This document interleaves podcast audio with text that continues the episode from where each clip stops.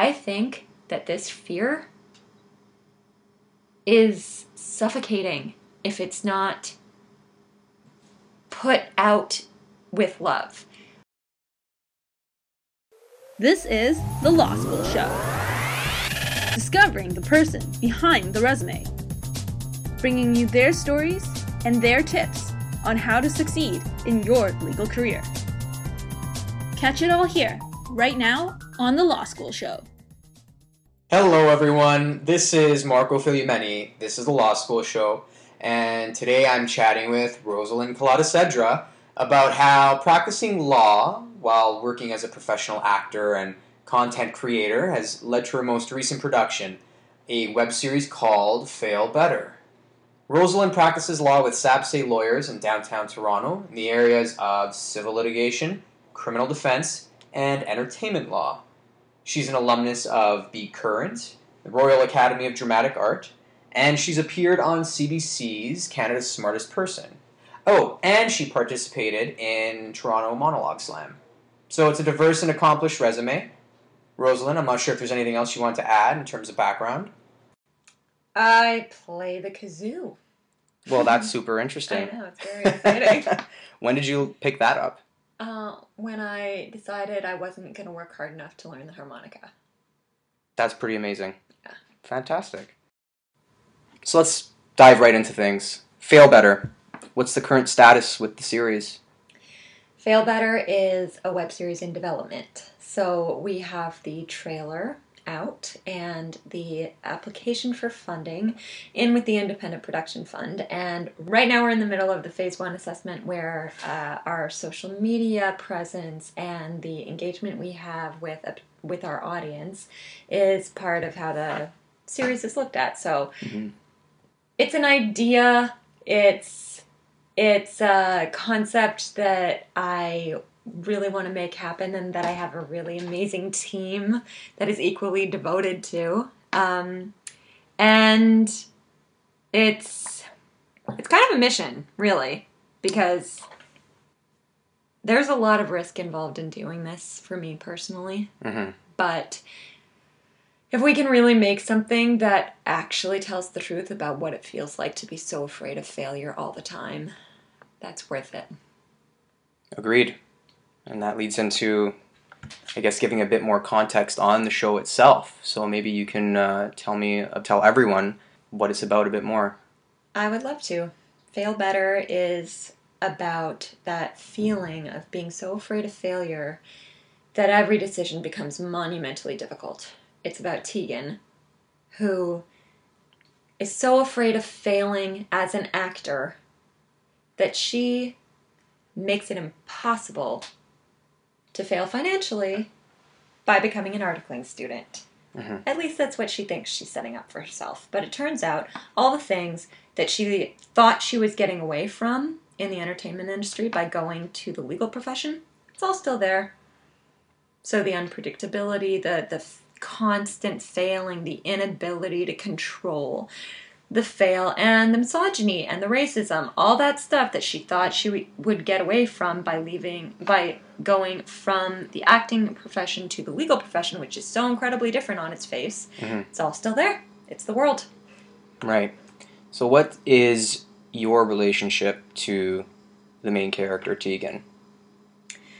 I play her as the actor, and I created her as the creator of the show.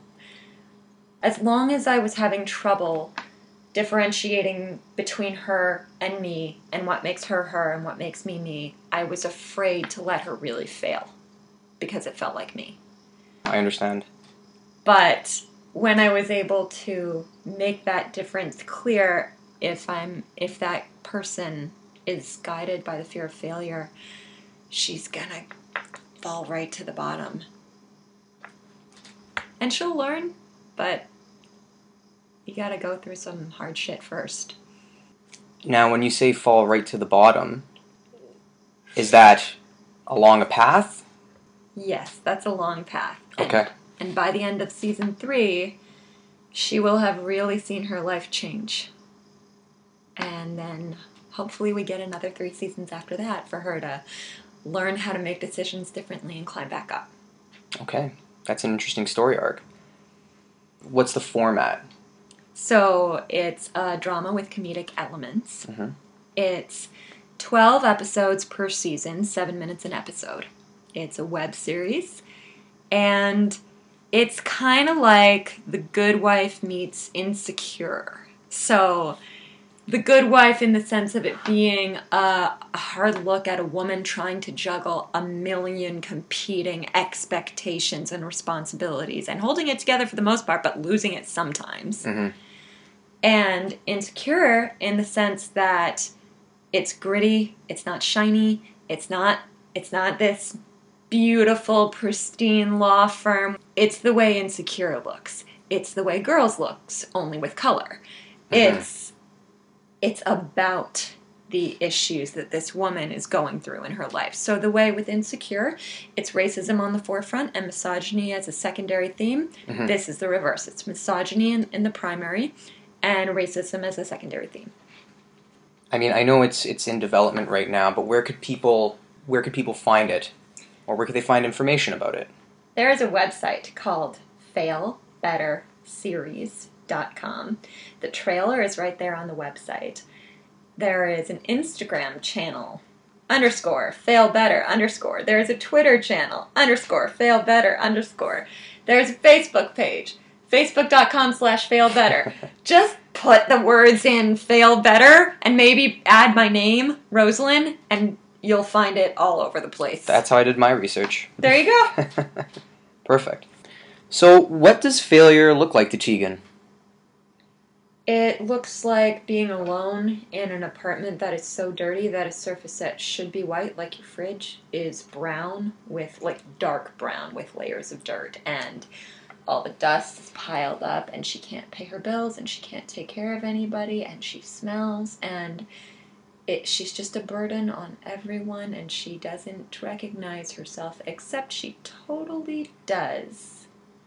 Except it looks like turning out to be like her mom that's what she sees as every time she makes a small mistake like like a typo in an email and Mhm. it gets out before she corrects it it's this monumental oh my god what if i fail at everything i can't even get an email out right and it just spirals so fast to losing everything getting fired Mm-hmm. getting evicted, just everything from these tiny little failures that don't actually mean she's worthless, but that's how it feels. So it's like this is just a sign. You know, it's the tip of the iceberg, and the iceberg really, I, I'm maybe in a place where I, I shouldn't be, or I'm incapable uh, because of these of these signifiers. Is that kind of the, the, the way the thought process begins? Close. It feels like, thank God I just pulled that off, but people will find out. Any second. Any second I will make a mistake and everyone will find out that I don't know how I got this job, I don't know how I got through law school, but Mm-hmm. I can't pull this off. So she works insanely hard Mm-hmm. in order to prove she can. Right. Yes, and there's so there's that element of self doubt, almost where you kind of uh, question your reality. Does that happen to, with Tegan? Yeah, that happens. It's not even questioning reality, it's it's distorting it. Okay. Like you look at the face of an articling student's life because that's what she is. Mhm. Tegan is starting her job articling at a law firm. So you look at that, and that means she got through law school. That means she got an articling job. That means she's already pr- proven that she is capable of working hard Mhm. and reaching a pretty small percentage of people who get that far. Right. And yet it doesn't feel like that. It doesn't feel like she's making strides toward the life she wants. It feels like, oh no, now I've told an even bigger lie that I'm capable of handling this. And what if they find out? When will they find out? It's easier to think I'm a total, utter failure and that is inescapable, so I might as well just give up. Because then I can just turn everything off. Whereas if I actually look at, okay, I screwed this thing up, this specific thing, I will try again.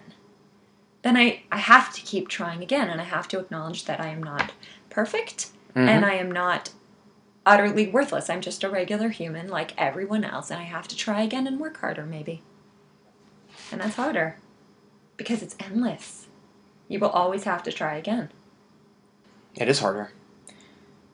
I was just going to say, it makes me think of uh, uh, a line from uh, the movie Eight and a Half by Federico Fellini. Uh, when you can't have everything, nothingness is true perfection. I was actually going to say it makes me think of a line from a Samuel Beckett poem, and that's where the title came from. Oh, really? Yeah, yeah. Okay. Um, it's a super long poem that, to be honest, I have not read Mm. in full. But there's just one brilliant set of lines ever tried, ever failed. No matter, try again, fail again, fail better. Words of wisdom. hmm So, Roselyn, could you illustrate instances of racist or misogynistic behavior that Tegan encounters uh, in the series? And what does she learn from managing those those encounters? The thing about the calling out culture we're in now is it simplifies things. And I don't think that's truthful. I think there are people, there are situations where it's very clearly misogynist or racist, but it's not as often as when it's gray. Mm. And when it's gray is when it's difficult.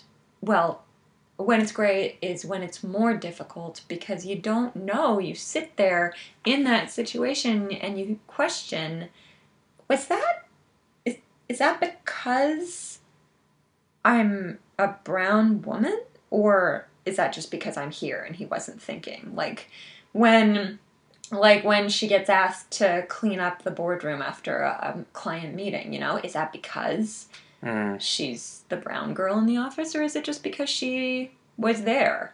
Or is it because, as a brown woman, she has gotten used to serving, and so she's more. She's she invites it maybe, or is it because she accepts it? Whereas when you ask the white man, he'll he looks like what? you know, it's great. It's it's dicey, and I mean, there's this one scene that my co-writer wrote. I did not write it, Mhm. but it happened almost word for word to me. And then I read it in the script that she came up with, and I couldn't believe it. Tegan is in a client meeting, and this client uh, starts asking, you know, what are you? Um, and she's, you know, she's not actually confused or stunned because this happens a million times a day. Mhm. But, you know, you still want to pretend that you don't know what they're talking about because it's so irritating and inappropriate. Mhm. So, anyway, so, but like, well, you know, where are you from? Oh, well, she's from, like, she's from Canada. No, but really, where are you from? Okay, so the real question is where are your parents from? Mhm. And then as soon as she says it, it, it, it's like immediately she no longer has a specific identity. There's no longer anything about her, the person who is sitting right there, that is part of the conversation. It's about this person's, this guy's impression of what that culture is. And her identity Mm. is just wiped away in all these images that he's got in his head about what it is for a woman to come from that culture. And that's what it is. I mean, it's not, you know, he's sitting there saying, I think you're worth less than me because I'm white and you're brown. People don't do that as much Mhm. as they just wash over your identity as an individual with their assumptions. Stereotype, in other words. Project that that mental image or, or that mental model of um, the elements that they associate with that culture and project it on an individual because you happen to be of that culture, right? Yeah. And how does she learn to deal with it? Well, it's slow goings because she's an articling student. Not a lot of leverage. No, it's a position that feels like powerlessness and subservience. And it is, when you look at it on the outside, it is still a position of privilege. But on the inside, it does not feel like that. Mhm. So the chances that she's going to say, Excuse me, client, I think what you just said to me is inappropriate hmm are low at the beginning. But Right. she'll she'll get there. Just takes some I think honestly it takes some getting sick of things. What do you mean? Well- to, to to to be fed up essentially, or I- this thing happens, I think, with articling at any rate, where at the beginning you're so scared and you assume that everything you everything that goes wrong is wrong because of you. hmm And then I mean, I don't know, did you feel like this when you were articling? As you as you go along, you start to realize sometimes it sometimes you just have to speak up for yourself because this is ridiculous. there are elements of that I think in any employer-employee relationship, right? Where you kind of ha- there has to be some there has to be some sort of boundary, and there has to be some acknowledgement on both sides that you're in tr- one you're in training, and no one is born finished. So there has to be that common understanding, and sometimes that has to be made clear. If sometimes it, it's lost in whatever the situation is there are elements, even in the moment, where sometimes you just got to speak up. Here's another thing about why it's difficult to know if it's appropriate to speak up, when it's appropriate to speak up, when it's even helpful to speak up as an articling student. Even if you do know, even if it's not gray, even if you know for sure that you are being mistreated and it is unacceptable, sometimes it's not about you. It's a service job. So yeah, that's you- exactly. that's the the bigger picture I was talking about. Like there are some things that are like part of the job, like it's a difficult job. You have to acknowledge that. You have to make sacrifices if you want to have this kind of job. Like there's that's the deal. But it's like the idiosyncrasies of the of the individual that's causing the problem. It, that's where I'm like, you don't have to be this way. Like it's a matter of professionalism. Are you being a professional? Yeah. Yeah, I'm not really talking about the necessary difficulties of the job. Okay. I'm talking about, for example, I was in this meeting. Uh, I'm going to leave it vague what kind of a meeting it was, Sure. but it was a meeting with counsel on both sides and and clients and it was a decision-making meeting. Okay. And this one person who was one of the professionals at the table, one of the decision makers at the table, kept making these sexist comments directed at me, the only woman on at the table as a you know, as a professional, like there were female clients, but Yeah. and they weren't malicious. It's mm. just from his worldview, that's a compliment. And and I just kept thinking, should I be saying something?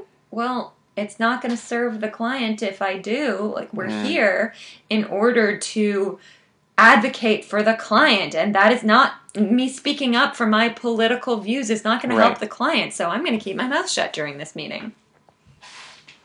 It's dicey Yeah. because I still feel scummy about it sometimes. Like maybe I should have spoke. Maybe I should have, but I don't think so because sometimes my job is to serve. I think you crystallize it, uh, and it's important to have that perspective because I, I couldn't. Marco is a white man, in case anyone doesn't know. Yes, yes, he is. but what about after that? Is there a way to deal with it with people whose ear you have, Sure, make a web series where you expose the behavior. or that, Or that. or that? Yeah, and I think uh, you know the advantage there, or the strategy, if you want to say, is you're communicating this. You're you're exposed, like you're crystallizing. This is what it looks like, and then people who are watching are like, "Oh yeah, I've went through that. Uh, oh, I've gone through that. Oh my god, yeah." And then people start talking.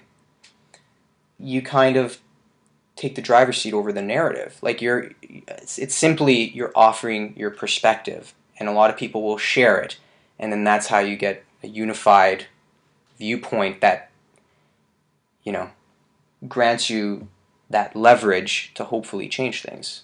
That's I don't the think you ever make a unified viewpoint. I don't even think that's the goal. I think the goal is just to put different views that aren't really noted Mm. into the conversation because it's not it's not that the legal profession particularly is trying to be sexist and racist but the fact is that the people in authority the people handing out advantages and making decisions and Mhm. writing them and and who are, are in a position to give a leg up Mhm.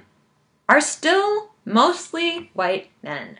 And maybe they're not trying to help their own, but that's human nature. Help your own. Right. So this kind of leads to the thought that I had.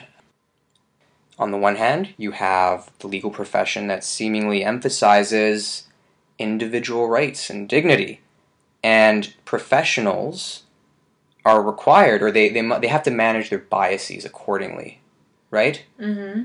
So that you have that on the one hand, and on the other hand, we have we'll just say performing arts, where empathy for a character, given their psychology and their environmental context, is key. So, what is the common denominator in these two fields that allows misogyny and racism to exist and affect people? That is so interesting, and I don't know. I think maybe it might be. It might not be specific to. That's what- that's what I'm saying. Like, there's got to be. Maybe it's a research project, but there has to be a common denominator. Okay, well, I'm gonna pick apart your question a little bit and go at each piece, okay? Okay. Am I about to be cross-examined? Not at all. You said that law, the legal profession, is about the individual, and I don't think that's true. And I think that that's part of what does it. Hmm. So one of the one of the articles that's on the inspirations page of failbetterseries.com is called Black on Bay Street by Hadiya Roderique. I don't know if I'm saying her last name right or her first name for that matter, but it's about this whole business of what you're supposed to be to be a successful lawyer. It's not about the individual. There is an expected standard, Mhm. and that's part of how racism and misogyny actually plays because women of color are the farthest from that standard. And it is costly both in terms of money and time and like physical damage. It's costly to try to fit that standard. Like, Mhm. Oh man, my one of my friends who articled on Bay Street was talking to me about the shoes. And you know the the pencil skirt business suit image with the stiletto heels like that is physically damaging. Hair for a woman of color, there is a whole well of assumptions and discriminatory attitudes about what a woman of color looks like if she shows up to the office with her natural hair as opposed to straightened hair. And straightened hair is, you know, traditionally what you what people imagine as the polished image, but that is physically damaging, it's costly, it's Mhm. it costs time to produce that image and it's just racism is what it is. It's the image of white as professional. So I wanted to shift gears a little bit But this, this does touch on the challenge of, of preserving one's identity when there's these pressures to kind of let go or to, to conform, if you will, with, with certain standards. But first, a softball. Um, is Tegan uh, a lawyer who happens to also perform? Or is she an artist who practices law? Or is she a hybrid? She's a person who loves words and crafting stories out of words. And that is the thing that carries across every part of her life. I mean, that's one of the things that makes sense. You know, she she just flips out with joy the first time she goes to the Great Library on an assignment because she gets to spend her hours surrounded by all these amazing words and all these amazing thinkers that put them together. And that's the same thing with acting, hopefully. I mean, it's like it's the same. You know, sometimes you read a bad legal argument, sometimes you read a bad script. It's the same, but when it's Mhm. beautiful, it is beautiful. Uh, I'm glad that the answer was not at all expected. no, that's a completely fresh way to look at it. There's a common denominator between those two realms, right? Mm. Being a lover of words and the craft of putting them together and making them high quality and having or making them impactful. Mm-hmm. ding ding ding. Do we get a toast to that? So where do you Tegan, where, where do you see her putting on more of a mask or a performance in her role as an articling student or as an actor, as a performer for an audience? I would say definitely as an articling student. There's more mask there because there's more fear. I mean, ah, that's not even true. There's fear on both sides. Right? Yeah, definitely. But there's more of a mask there because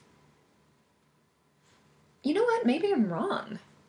Uh, I thought it must be as an articling student because that has this demand of getting it right, and Mm. so you can't go around sh- with this fear across your face that I might be wrong. I don't know. I'm not sure. But then again, it is your responsibility to tell your principal if you don't know about something you hand your principal the memo or whatever it is you're doing and it is your responsibility to tell him if you Right. if you don't know about it and then as an actor there are so many different ways to be an actor hmm I mean, there is the way of being an actor where it's all about removing all the masks and being as truthful as you possibly can.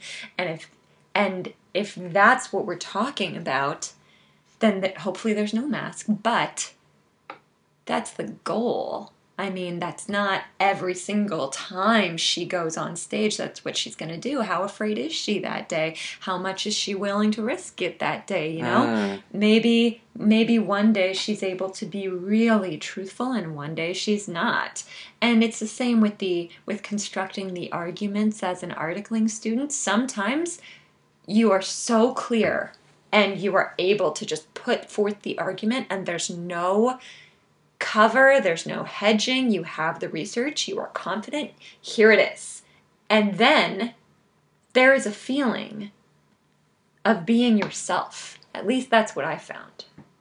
But Hmm. when but when I wasn't sure, it was always this question of how do I tell my principal that I think this research is right, but I am not sure. And I would and and even though that is being yourself to tell the truth about that, it it you know when it doesn't feel like being yourself when you're just sitting there so afraid. Does this go back to self doubt, where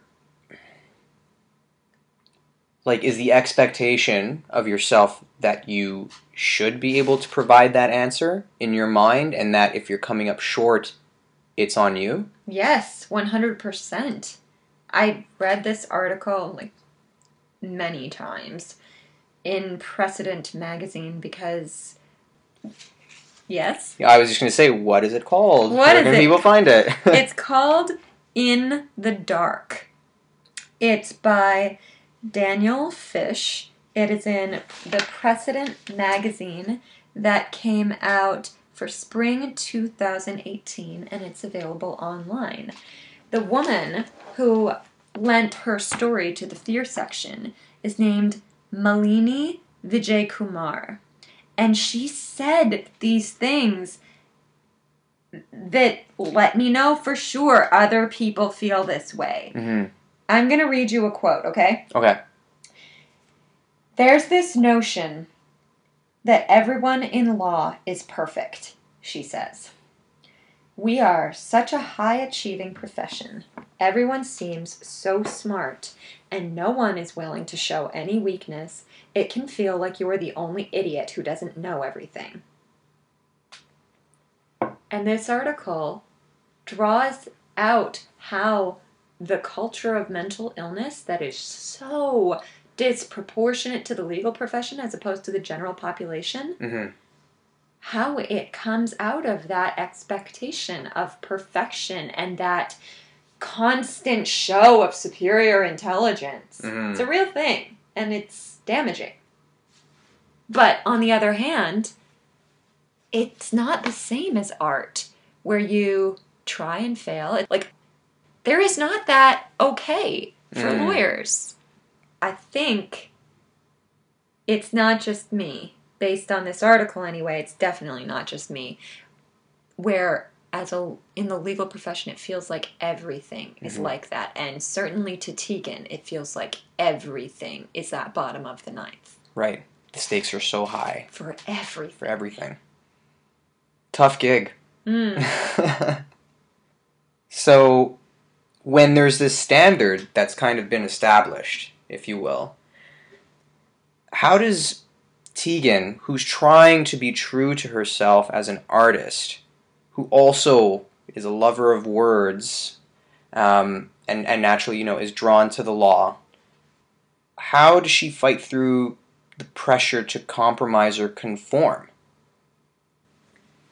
Tegan doesn't start this series as a revolutionary. She's not Mm. singing an anthem for being true to yourself. She is going through it with a lot of problems. She is going through it with anxiety and disproportionate feelings of self doubt, and she's gonna learn how to be true to herself. But Mm. it takes a long time and it takes loss because she tries to meet the standard of perfection and can't. She tries to do everything and can't. And there is that loss of the hope that she will be able to. And I know that sounds really despairing, but it's the best thing I ever learned. It's the best thing anybody I know who learned it has learned.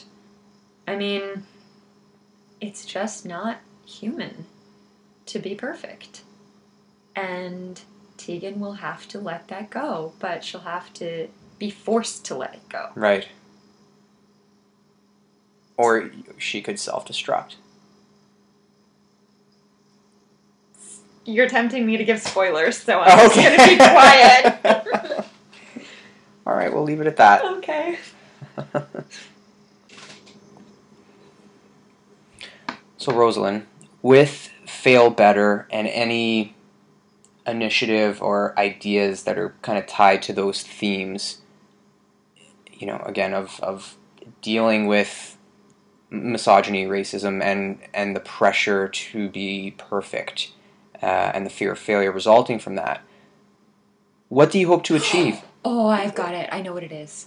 Uh, I'm sorry. I'm I didn't let you finish your question. I'm sorry. That's and okay. I will, but You asked me a question earlier that I couldn't answer. You asked me what is the common denominator between the legal profession and the acting profession that makes these things pervasive in each of them, and I Misogyny and racism, yeah. yeah, and I thought I had it, but I don't.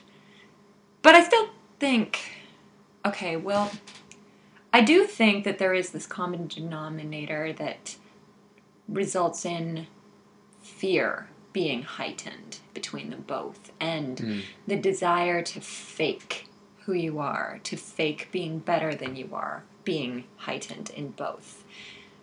There's this expectation that it's every conscious minute.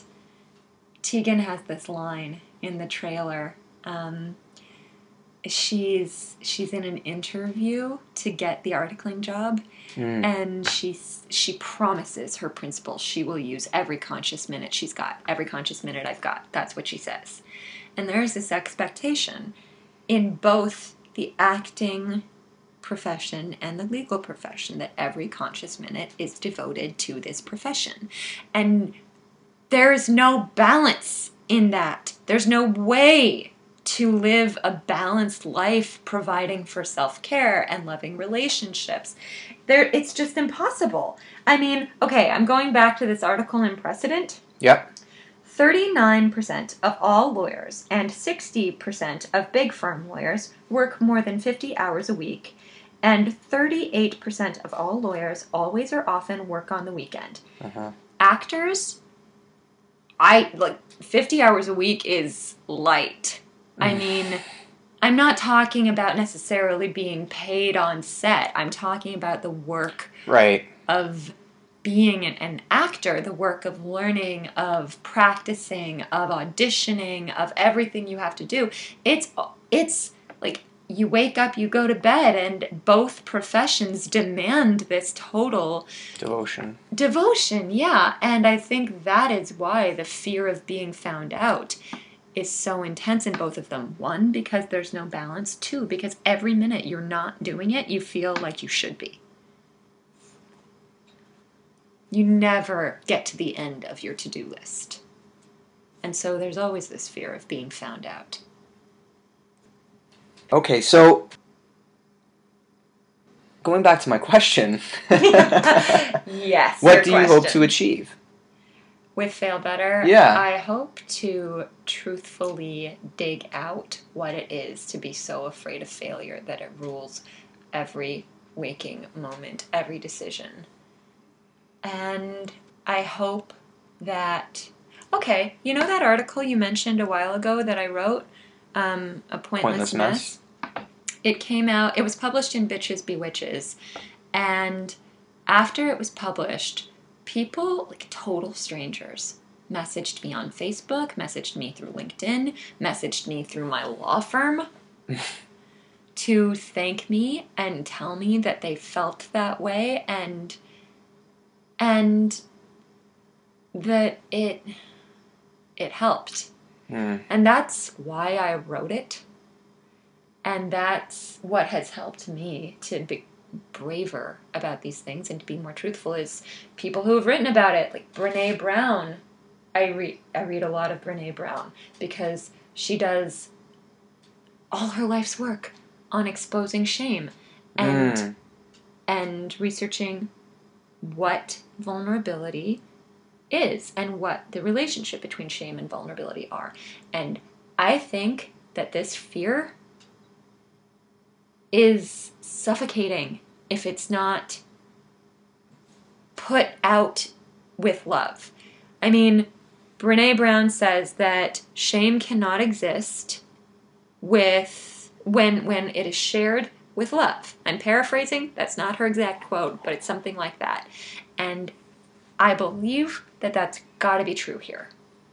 So what I hope is that we will tell this story truthfully, we will tell this woman's experience truthfully, we will execute it truthfully, and that people watching it will feel not alone. That is what I hope. In a pragmatic sense, I hope we get funded so that we can do that. So if you do get funded, what are some of the, I don't know, uh, I don't know how, how much detail you want to give here, but some of the storylines that you might want to explore are some situations that the characters can find themselves in or events that happen. In terms of what are the storylines, it's not the storylines. It's the it's the journey through that fear. I mean, what's going to happen? Well, she's going to learn how to use her love of words and apply the way she approaches words as an actor to to her work as an articling student. She's going to learn to trust herself to excel that way. She's going to learn that sometimes people screw you over. She's Mhm. going to she's going to learn what it's like to really disappoint the people she loves because she put work first. I mean, Mm. there are lots of stories. Okay. Yeah, no, that's that's kind of a good way to phrase it. So I guess the writing approach uh, is to you want to express certain ideas, and then the story will follow, kind of thing. it's not really that. Here's where I am with the writing. Hmm. I keep writing it from story, and it keeps turning out about the actor slash articling student scheduling conflict. Hmm. So I keep starting again. Fail better, fail better, fail better. So I don't want to make it about the story because it's about her journey. It's about her journey. Plus, I also just don't want to give away spoilers because I like them and I think they're going to be fun plot points. Perfect. That that's fine with me. Okay, I'll give one away. Perfect. I didn't even have to ask. There you go. there is a ridiculous expectation as an actor on what your body's supposed to look like. It's not everybody, but it it is it is a lot of the time where it's in the breakdown must have bikini body. And fortunately, if you're a union actor, there are regulations on how much you have to show in an audition, how much you can be asked to show in an audition. It's really helpful. But if you're not a union actor, there are no protections around that. So, she auditions for a mermaid show. I'll just leave it there on the table.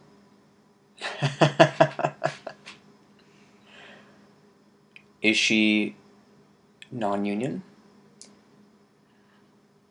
I'm just gonna leave it there. All right, all right. I tried, everybody. I did. well, I think that's everything. I mean, there's obviously more, but for today, that's everything.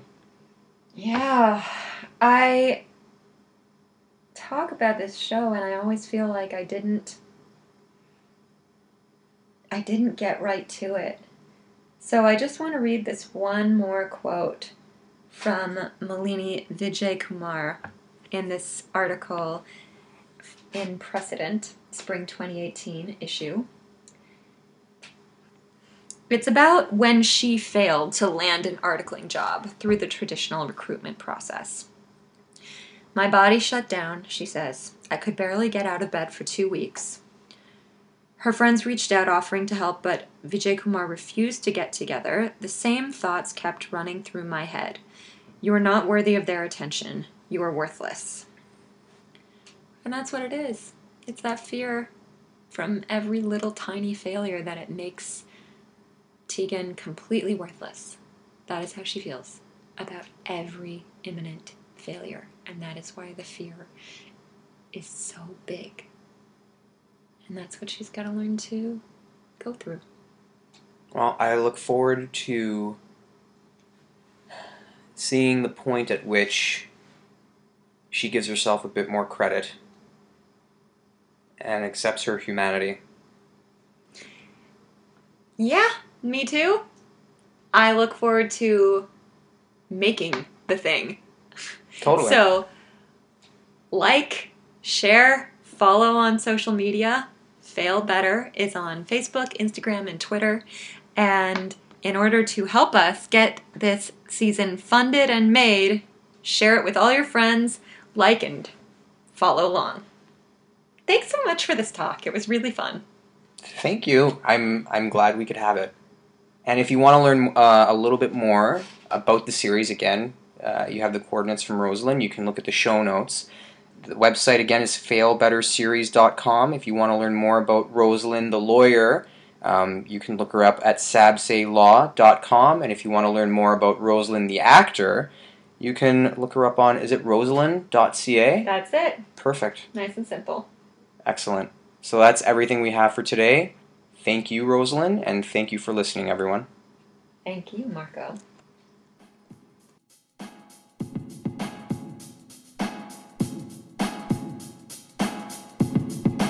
like what you just heard and you would like to hear more, subscribe.